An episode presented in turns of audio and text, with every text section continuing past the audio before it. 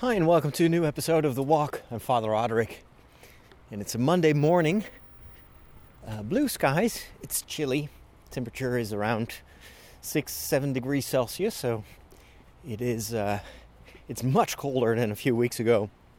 But because the sun is shining, and later on in the day they've predicted some showers, uh, I figured this may be the best time of the week to go out for a walk and to record another episode. I'm walking alongside the church, which was built in the 50s in this neighborhood, which back then was brand new. And I, I, I just did some research in a book that was written 10 years ago when this uh, church celebrated its 50th anniversary.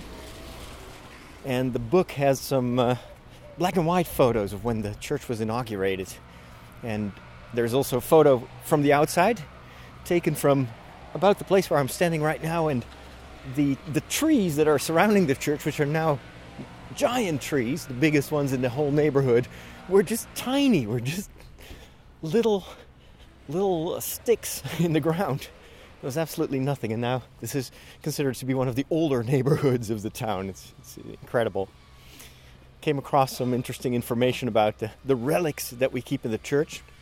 I've always been fascinated by relics, uh, little bone fragments, usually from saints or certain objects, uh, and uh, that are venerated in the churches because they kind of bring a certain, how would you say that, physical closeness to the original saints, and so it brings kind of history into your into your own uh, world in a way.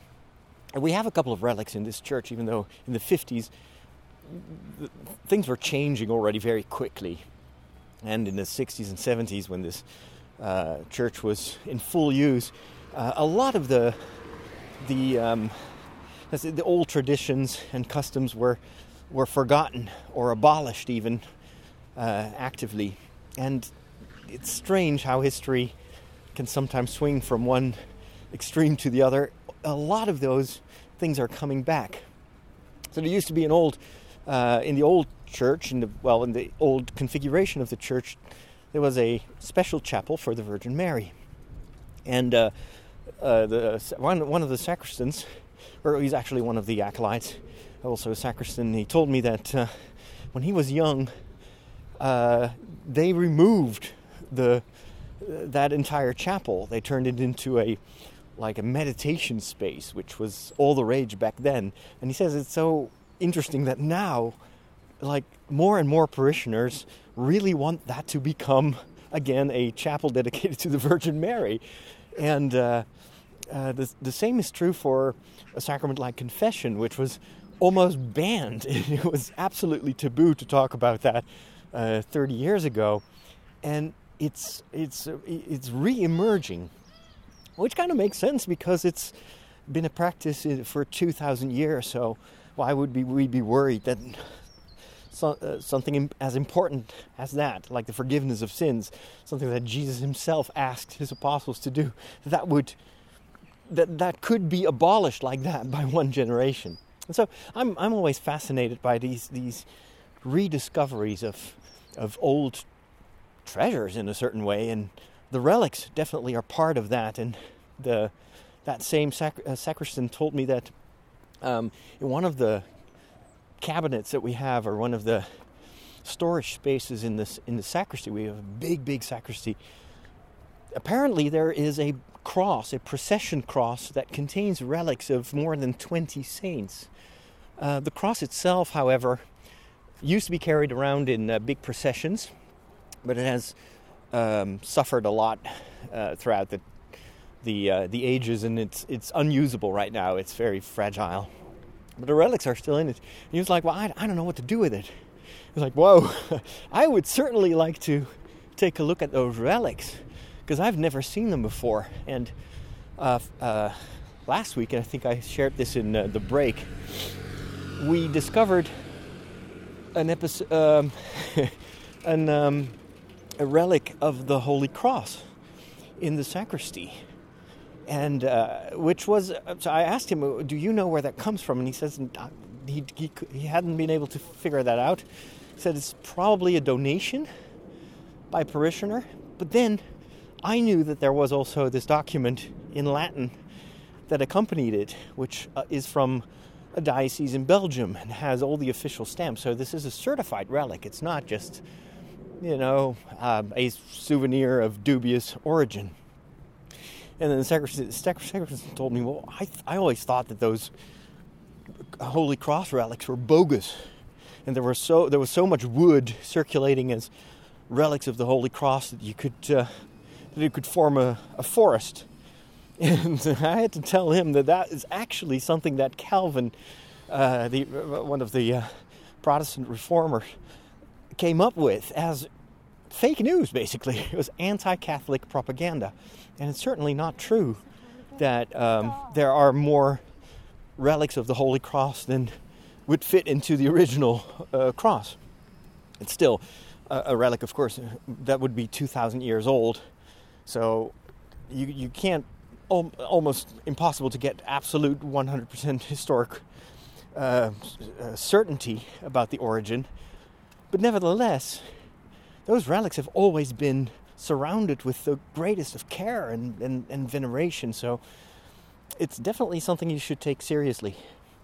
That's true also of the other relics. And I'm fascinated. I was even, uh, again, tickled by, by this uh, discovery that there are more relics in my church than I initially thought there were.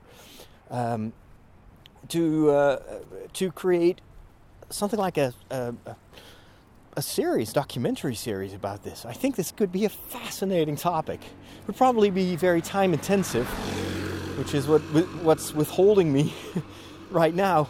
But to go and look for the origin of those relics, um, it's. Uh, I, I think you could always do like a detective series based on that.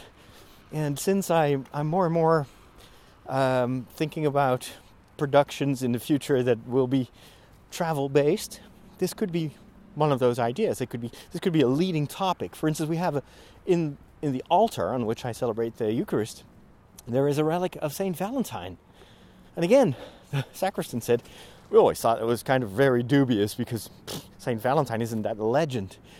And so I told him, well, actually, I've been to the church where they dug up the the the tomb of of, uh, of Saint Valentine, and it's very well possible that back then, when they opened that tomb, they have also distributed some of those relics tiny fragments to churches, to certain churches or monasteries. And sometimes these end up in new built churches that, of course, had a, a, new altar, and it was customary to put relics in, in the altar. So, fascinating stuff, and I definitely want to keep that uh, as, as an option for future productions. Just do a series about relics because it's fascinating and it could it adds a, a touch of uh, Indiana Jones, I think, to the story. This hunt for relics and seeing, figuring out where it comes from, and traveling to the places where originally these relics were discovered or found or gathered. Hmm, definitely something I, I'm contemplating. And it's been on my mind as well. Uh, uh, in, in, general, um, the productions for the, for 2018, I I actually should be super stressed right now because I, I have a deadline later this week for uh, another uh, TV episode about Rome with an interview with Monsieur Soseman about um, as a train about Fulton Sheen. It also has a another interview about uh, the veneration of saints in the Catholic tradition and a documentary or a report on uh, a visit of uh, a group of 50 theologians, young theologians, still students of theology, that uh, were celebrating their Jubilee year in Rome with a pilgrimage. And normally, in a week where I have a deadline like that, I'm totally stressed out and everything just vanishes because I need to meet that deadline. And um, it's happened, it has happened. Um, quite a few times that I wasn't even, even able to record a podcast because I, I was so busy. Um, not to mention that we are in the month of November, and so this is usually the time that we are stressing out about raising funds and planning the next year and um, trying to to do a lot of things that we we planned to do but couldn't realize and it, the, usually the, the later in the year the more stressed it gets and strangely enough i am relaxed i'm very relaxed because i have much more control on what's happening than ever before and uh, that control is thanks to a number of decisions that i took the first one when, when it comes to editing this tv show I've decided already two weeks ago, feeling um, a bit. I, I, I was. I've got this strange problem that I, I think I've already told you about is this chronic fatigue, where in the afternoons I will get so tired um, that I need to lay down and sleep. And, and this is not just, you know, every once in a while, but almost every single afternoon by now.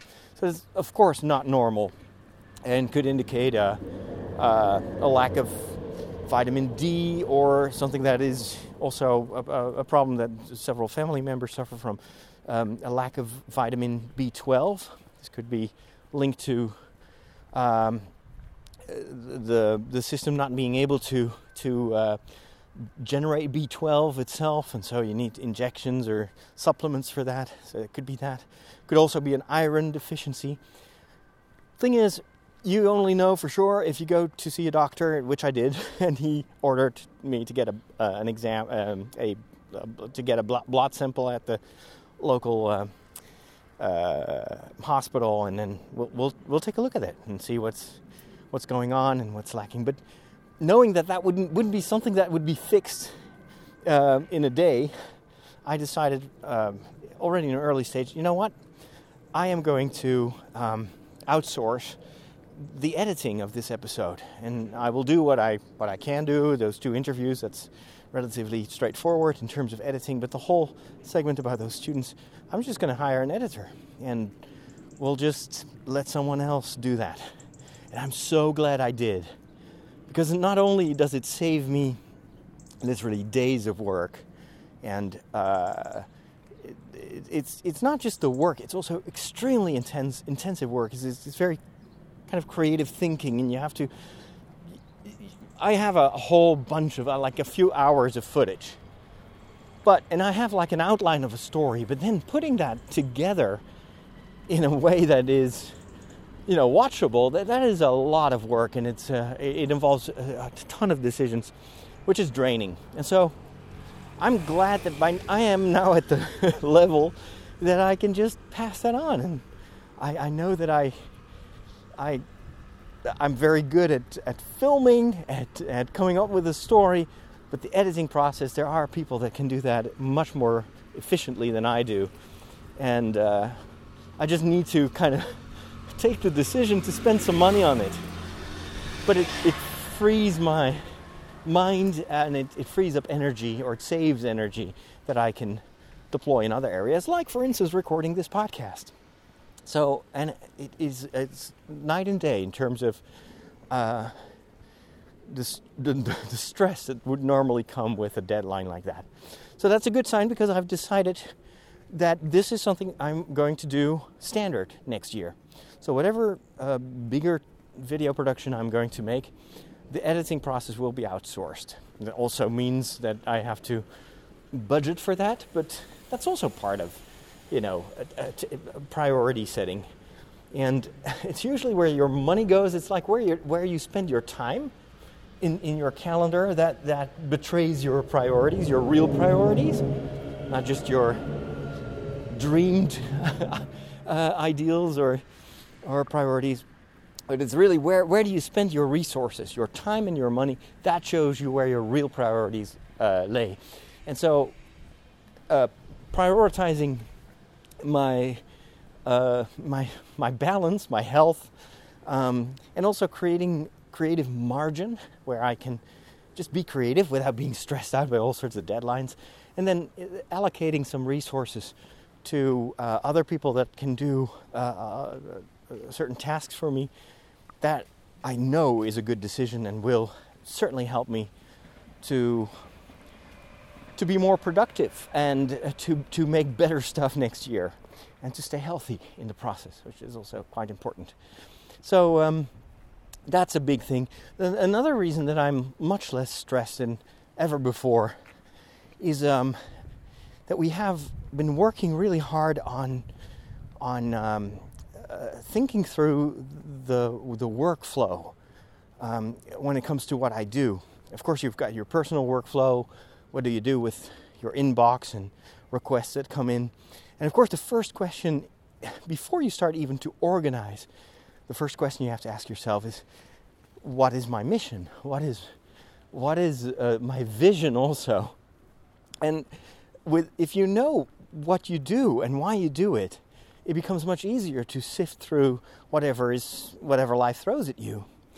And so, for instance, I know a couple of months ago I decided to not do interviews and not do any talks until the end of the year uh, because I wanted to focus on the, to do the things that I really want to do, where my heart is, to do them well. I knew that I had to cut back on other stuff. And so, knowing that I don't do interviews made it so much easier to get rid of all those requests. And um, it's, it's based on this idea that I will no longer be led by just opportunities, but I want to, I want to make decisions myself about what I, what I think is my mission. And then I can always do some extra things, but it's, it can never be leading. It can never take away energy or time from uh, the things that are truly important to me. This, this weekend, I, I uh, did a homily about uh, um, a, a, famous gospel story that Jesus tells his, his uh, apostles about the, uh, where he compares the kingdom of God to this, this wedding procession. And uh, there are 10 girls waiting for the, bride, the, the groom to arrive. And five of them are wise and they have taken with them not just their lamps, but also extra oil to burn. And there are five uh, girls that are more like, well, we'll we'll see, you know, we'll we'll wing it, we'll see. And then they have no extra oil. And in the middle of the night, of course, the groom, bridegroom arrives, and uh, and then there is this kind of jarring passage where the the uh, the the not so smart girls ask the other ones, "Can you give us some of your oil?" And then the uh, smart ones refuse, which is always a bit strange because you think, well, isn't isn't the gospel about sharing and helping others? But I think in this case, in this story, Jesus wants to convey that these um, uh, girls have made a dis- have asked themselves, who is more important? You know, what what's the priority here? We are here to make sure that the the, the bride and the bridegroom um, can get to the party. That's why we need those lamps. We can't get lost in the dark. So they are the most important people in this situation. So we, our oil is for them. And so, yeah, of course, we, we'd like to help these other girls, but we'll just give them advice to go and, and buy some oil elsewhere. And then it's up to them. That's their responsibility. So this is actually a, a, good mm, example of the choices that you have to make in life as to what, you know, who do I do this for? Whoa, this, this is shaky. I'm walking around. Uh, I'm I'm here. Oh, this is decomposing. I'm on this wooden. Uh, uh, how'd you say this? It's a path on stilts almost across this uh, swampy area, um, and uh, the it's very humid here because there's a, a, a, pond on my left, and this is deliberately left uh, in its original uh, situation. So it's uh, this used to be a swamp, and surrounded by you know a regular neighborhood where everything is now uh, concrete and roads, but this part is not. And then, but in order to be able to walk here, they've created this uh, path on wooden stilts, and I guess that some of those are starting to decompose because of the humidity. And so I was walking there, all of a sudden the floor starts to move. It's like, whoa, is this still safe? Um, but I, I, so I shared with my, my parishioners that in, in life, but also in our parishes, we are confronted with a similar situation where we will get all sorts of requests. Can you help us? Can you, can you g- give us some of your time, your money, etc.? But the question that we need to ask ourselves before we decide where to spend our resources is who is the most important? and what is our what is our true mission. And you can't do everything.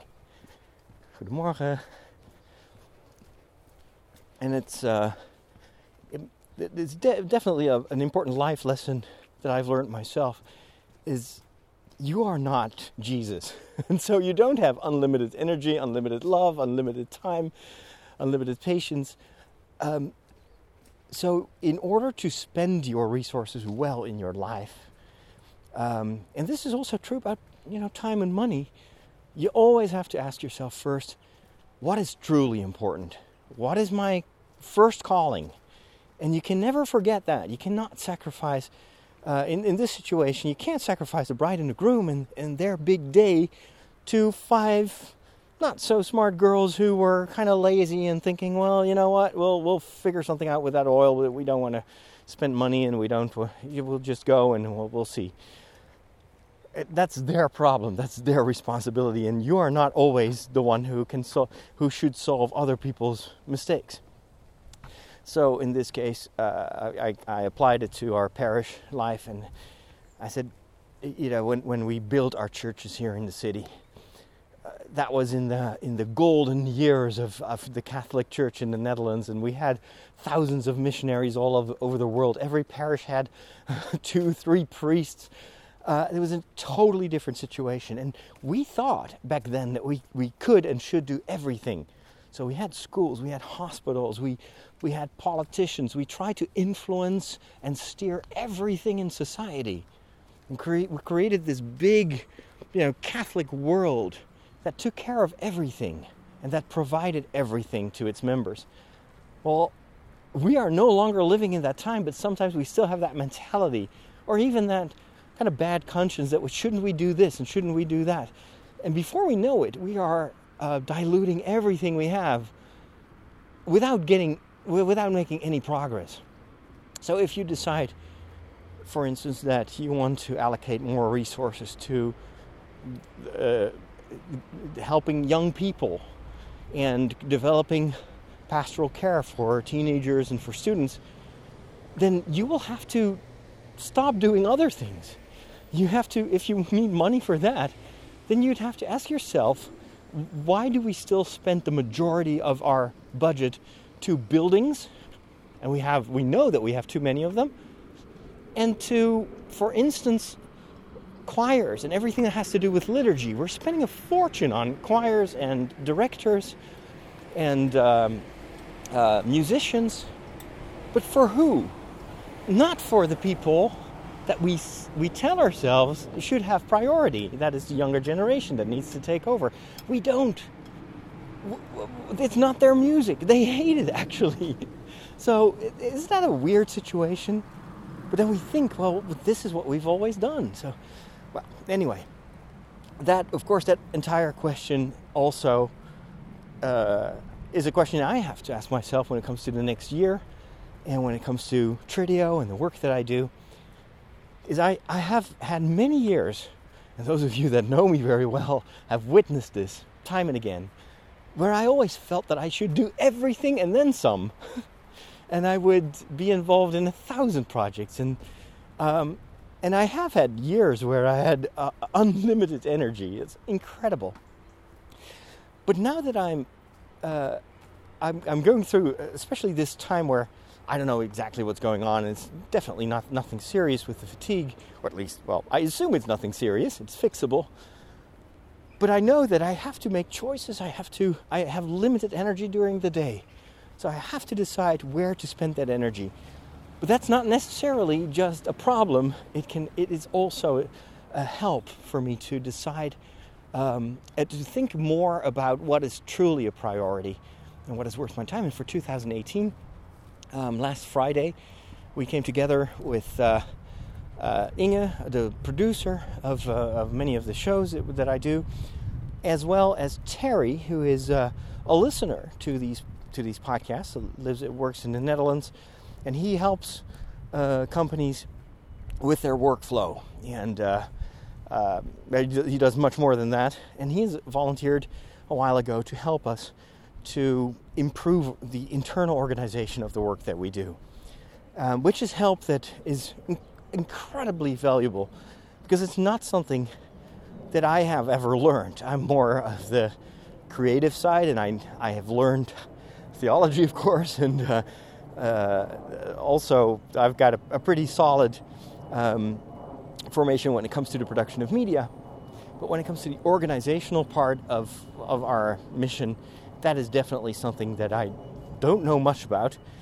With, with as a result that I've always made mistakes in that area by not planning, by not um, prioritizing, etc. So this past Friday, we sat for uh, an entire day working through the plans for for the end of this year. So what what do we still think we need to do? and we just started to make an inventory of the things that were in my in my head.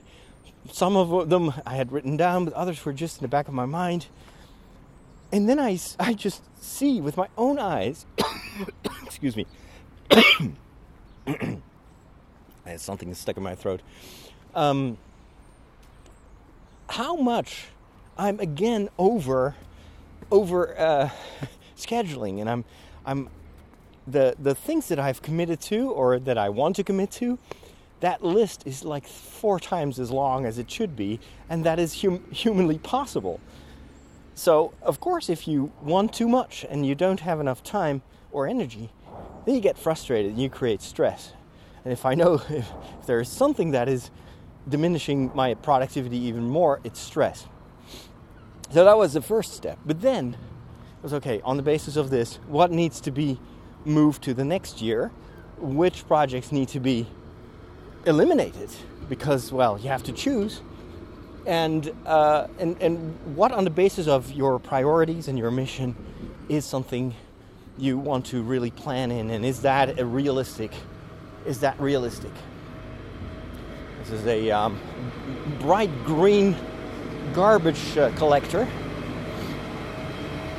And our, our garbage is, uh, we have to put them in uh, blue plastic containers on the side of the road, and then they have this ingenious crane system that will lift them up and empty the garbage in the in the big green container. And that's the sound you hear. And I think the blue ones are actually for paper. It's all uh, separated into various categories. So if you've got paper, you've got the gray ones that's for general waste, and then we've got green containers for whatever is organic and can be reprocessed. So, um, with that, and then Inge arrived, and uh, we uh, we kind of listed the things that that we think are possible for the next year and are feasible, and also would match our mission. And that was so enlightening.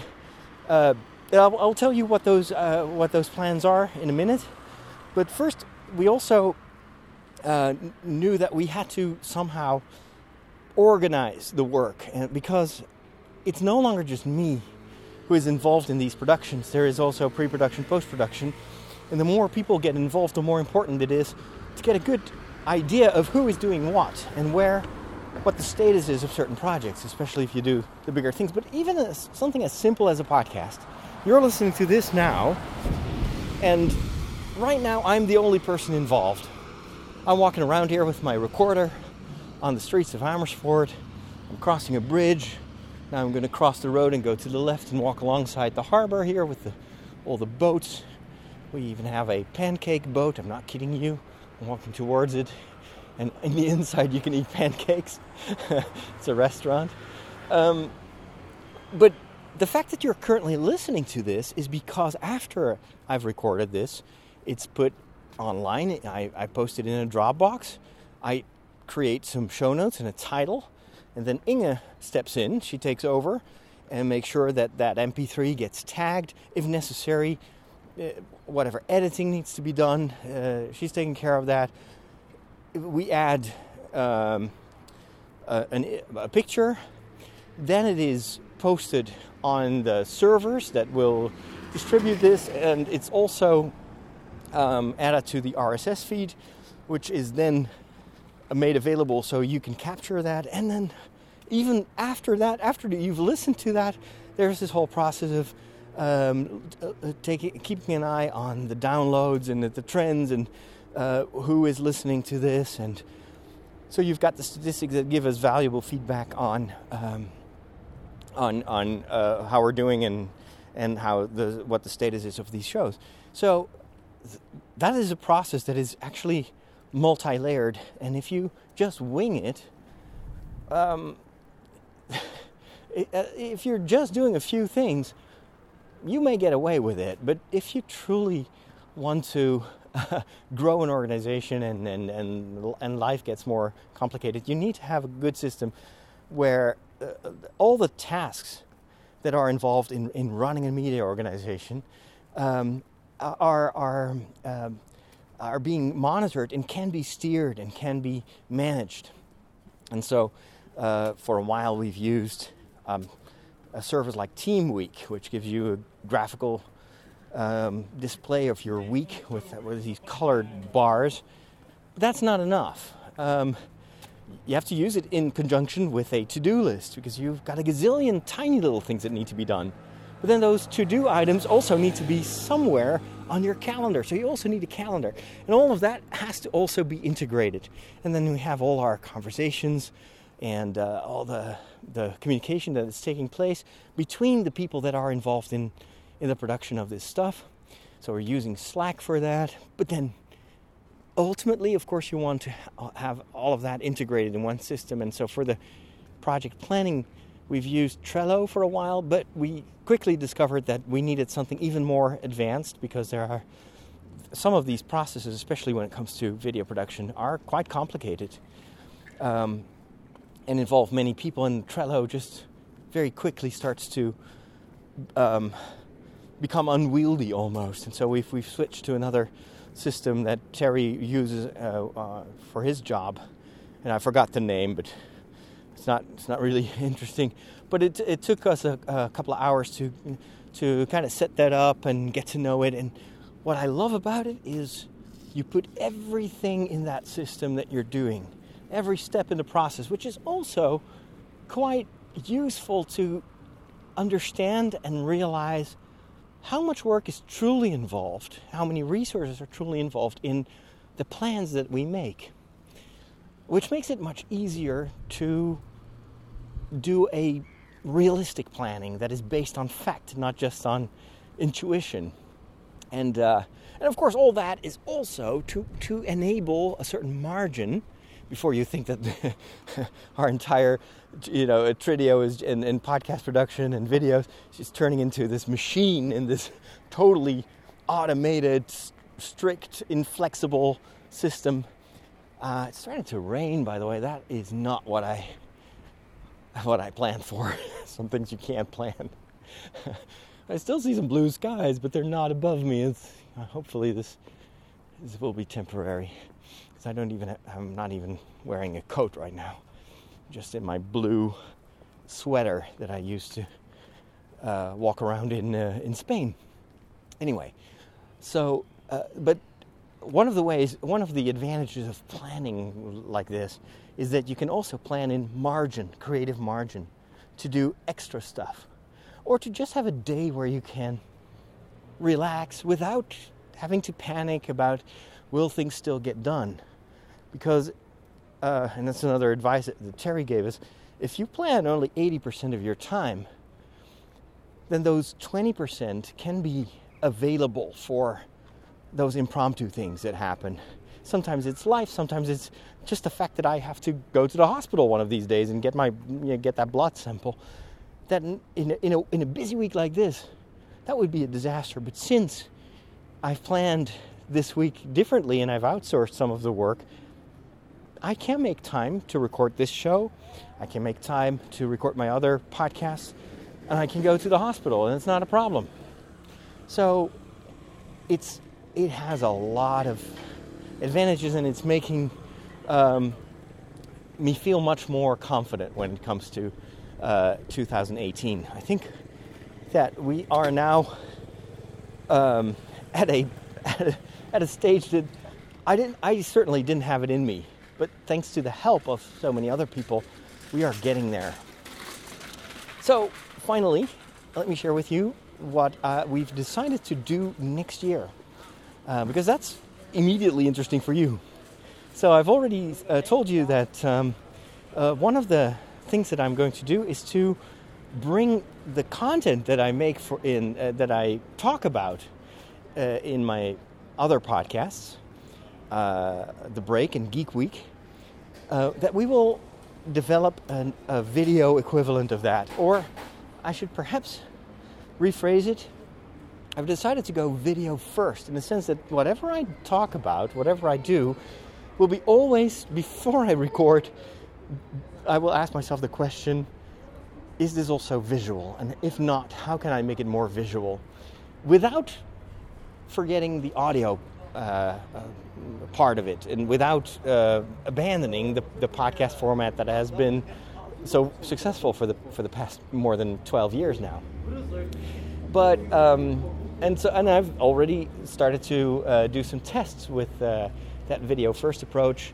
Um, so I recorded both Geek Week and and, um, and the break uh, last week in front of a green screen in the new studio downstairs, so that ultimately we can set up a workflow where someone else will take the the, the footage, the raw footage of those podcasts, can replace the background, the green screen background, and can insert some images, and very important for video, can cut it to cut it down to, let's say if I if I talk about Thor Ragnarok, and I do that for six minutes in the podcast, then a good editor would be able to cut that down to three minutes.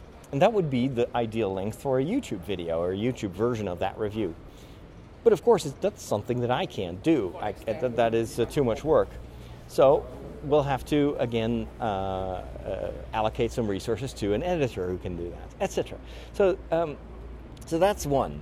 So every uh, everything I talk about, so the, the, the, all the three podcasts that I make on a regular basis, the walk, the walk is going to stay the same.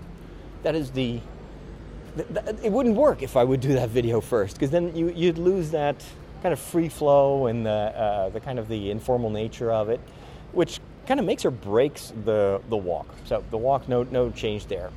Um, that will be still available only as a podcast.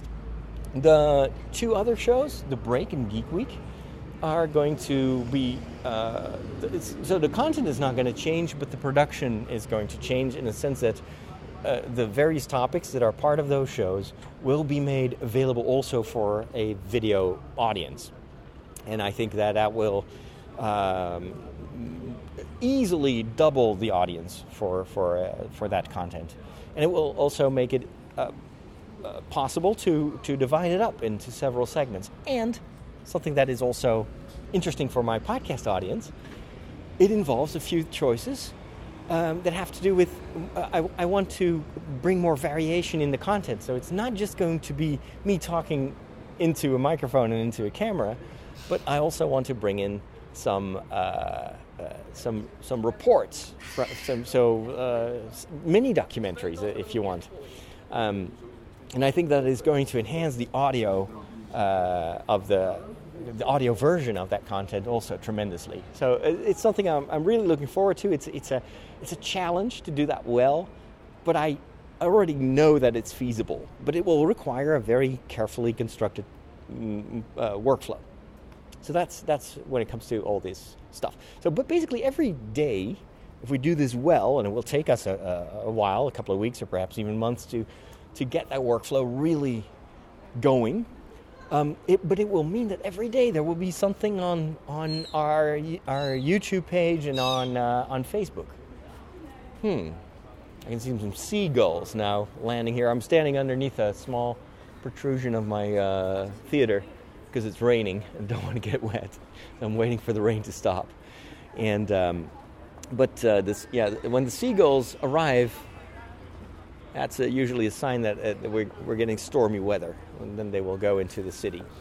Um, so that that's our presence in, on social media can also be enhanced tremendously thanks to this new choice and the discoverability of the podcast as well. Because of course, in every video we can say, well, if you want to hear more, just go listen to the podcast. So I think that is a very well thought out decision that we made. Still will involve a considerable change in, in the way that I that I produce these shows. And then um, I've said many times before, I want to create more uh, content, international content that is on the same level as what I do for Dutch television. And the easiest way to do that is to to again think. Uh, in, in a sense, that, well, what is my most important audience? Who do I want to cater to? It's not just the Dutch audience, because my Dutch television viewers, since the, the, the program airs in the afternoon, um, are mostly old, and we know this because we the, our the broadcast companies have very detailed research being done on their audiences, and so I know that this kind of the typical viewer of my TV show is uh, 70 years old, so between 60, 70, perhaps even older, and the majority is uh, consists of women, and that's just a fact of life. That is that is a fact, but that is not my target audience. For Trideo, our mission is to evangelize and to connect to an audience that is. Oh, and the other thing that we know about that audience is that it is a very churchy audience. So this, this is consists mostly of people that go to church and for who religion is very important. With Trideo, of course, our audience is much wider and younger, and we want to reach people that are still searching and are not necessarily um, believers. That's a very important element of, of our mission. And so, I think the rain has stopped, by the way, so I'm going to start walking back home. Um, and the, when it comes to priorities, of course, the, it's very important for me to choose who am I going to cater to first. And so instead of thinking like I've done for a while, like, well, TV is so important because it generates revenue, uh, which we can help to build up Trideo, etc. But it also is extremely demanding when it comes to my resources. Why would I put this TV audience that is very limited um, and, and very narrow and not the same audience that I want to reach with Why would I put that first? Just because it's television and because it generates revenue? That is the that's putting the horse behind a carriage.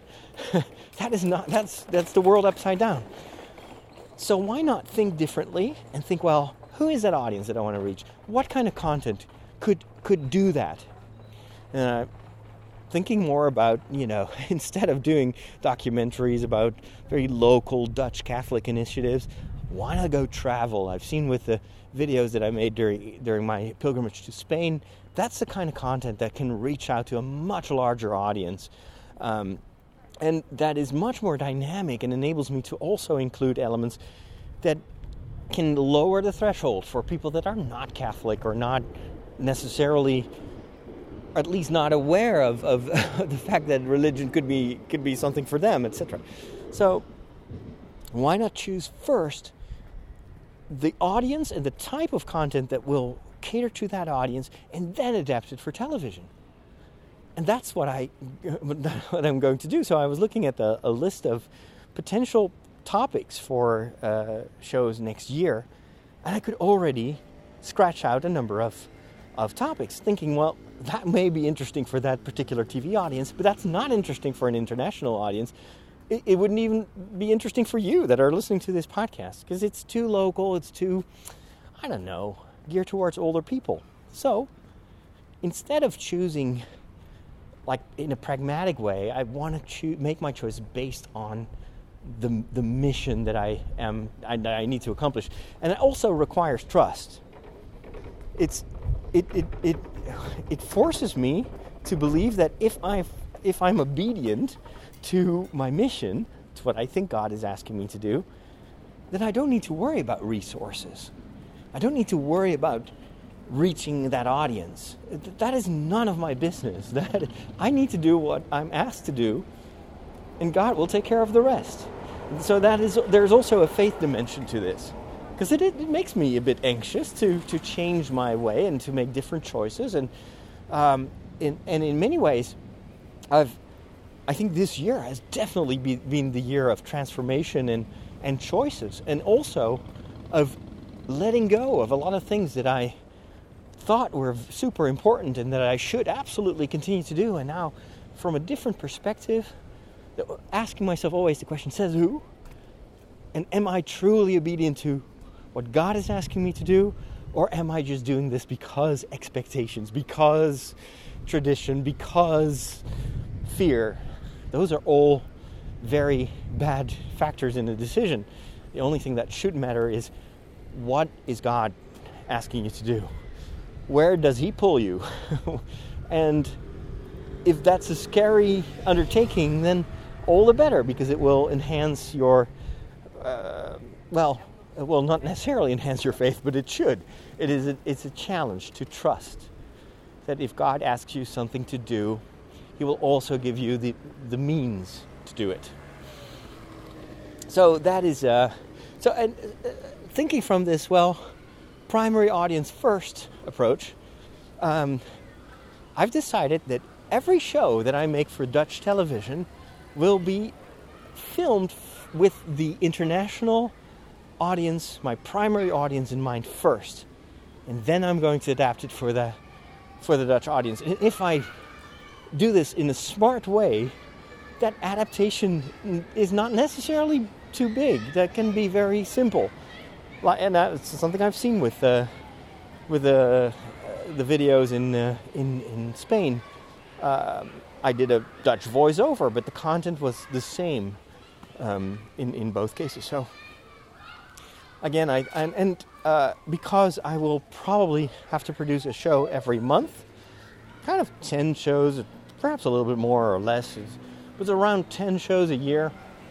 That will mean also ten productions, ten bigger productions for this international audience for Trideo and that is something and then I, of course i need to make sure that that is definitely catering to that primary audience is going to be good to watch but it, it, it helps also to create this workflow where um, creating a dutch and an international version is just a matter of a few hours more hopefully that we'll, we'll be able to do that in a sense that um, uh, it, it won't be this, this next this other project. It was something that has been hampering me when it comes to, for instance, the documentary about the pilgrimage. I produced a Dutch episode about that, but then in order to make to adapt that uh, uh, project for um, my international audience, I needed to replace a segment and uh, uh translate the whole narrative.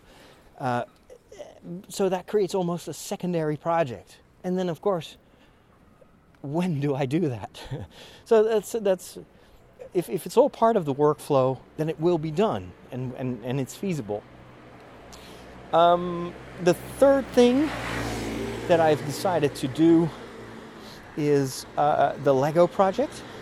Um, I reposted the, the video that I made about Halloween last year and also the one about uh, St. Martin.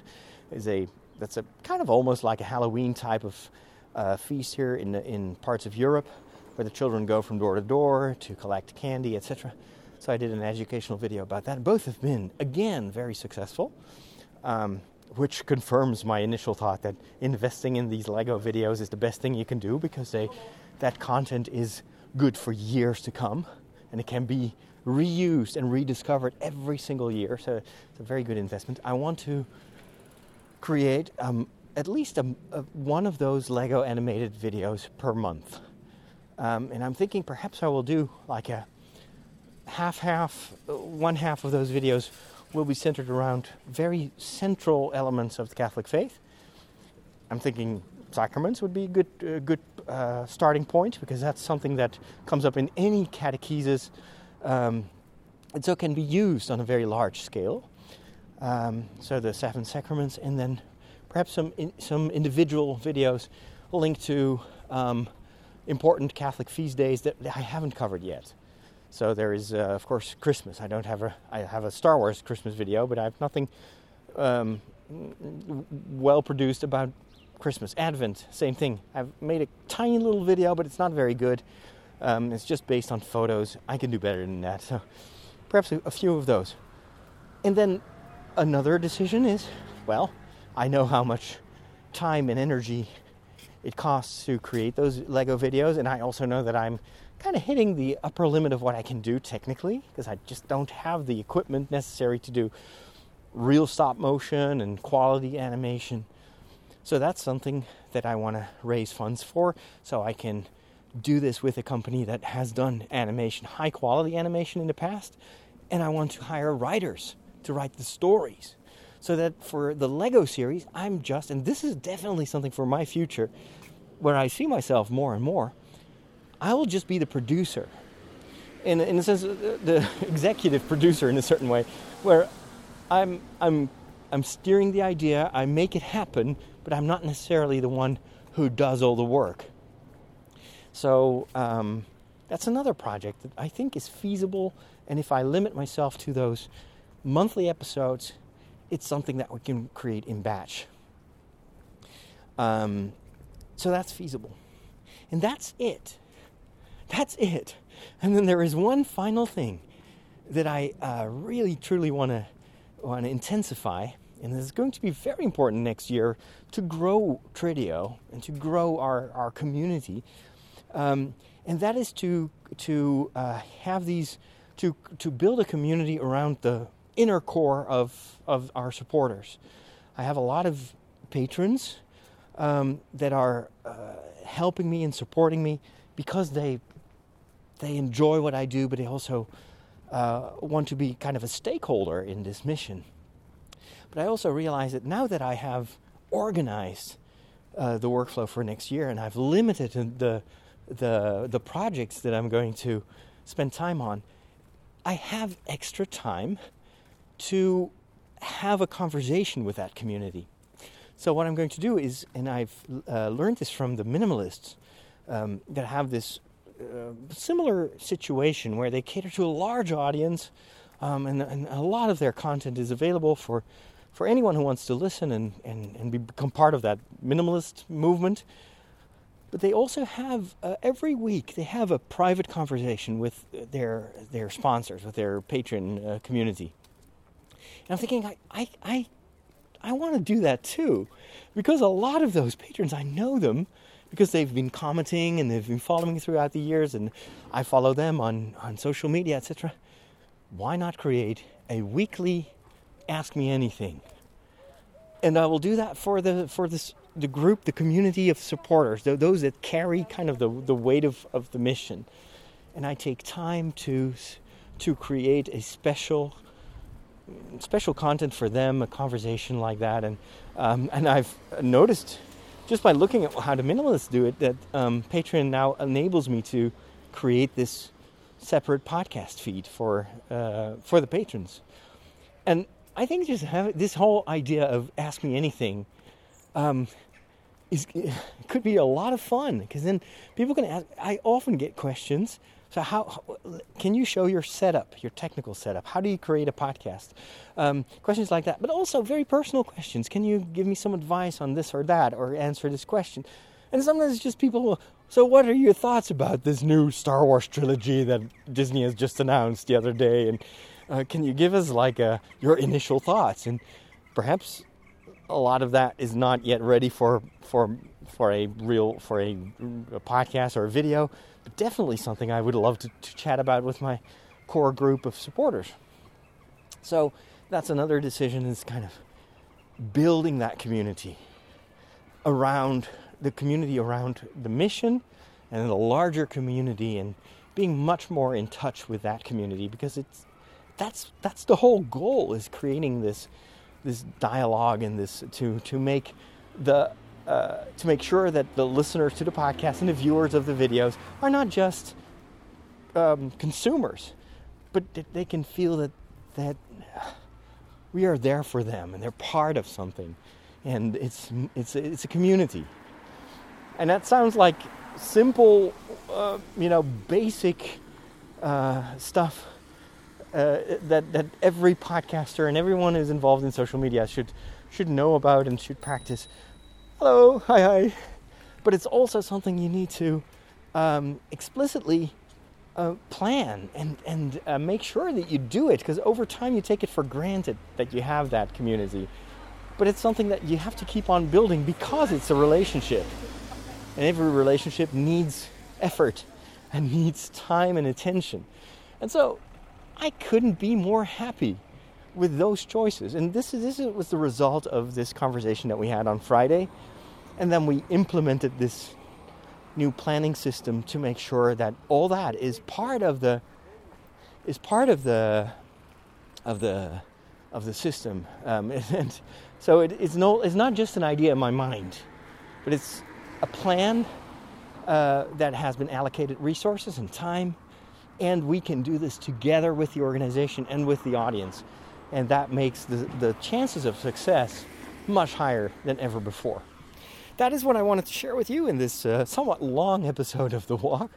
Um, thank you so much for uh, accompanying me in this process of thinking through the things that I do and sharing this with you. I hope it's not too boring because sometimes I can get a little bit technical and um, I cannot always immediately share everything, like the details of, of what's going on, because uh, some of these processes aren't completely, haven't crystallized or, you know, still need some time to mature.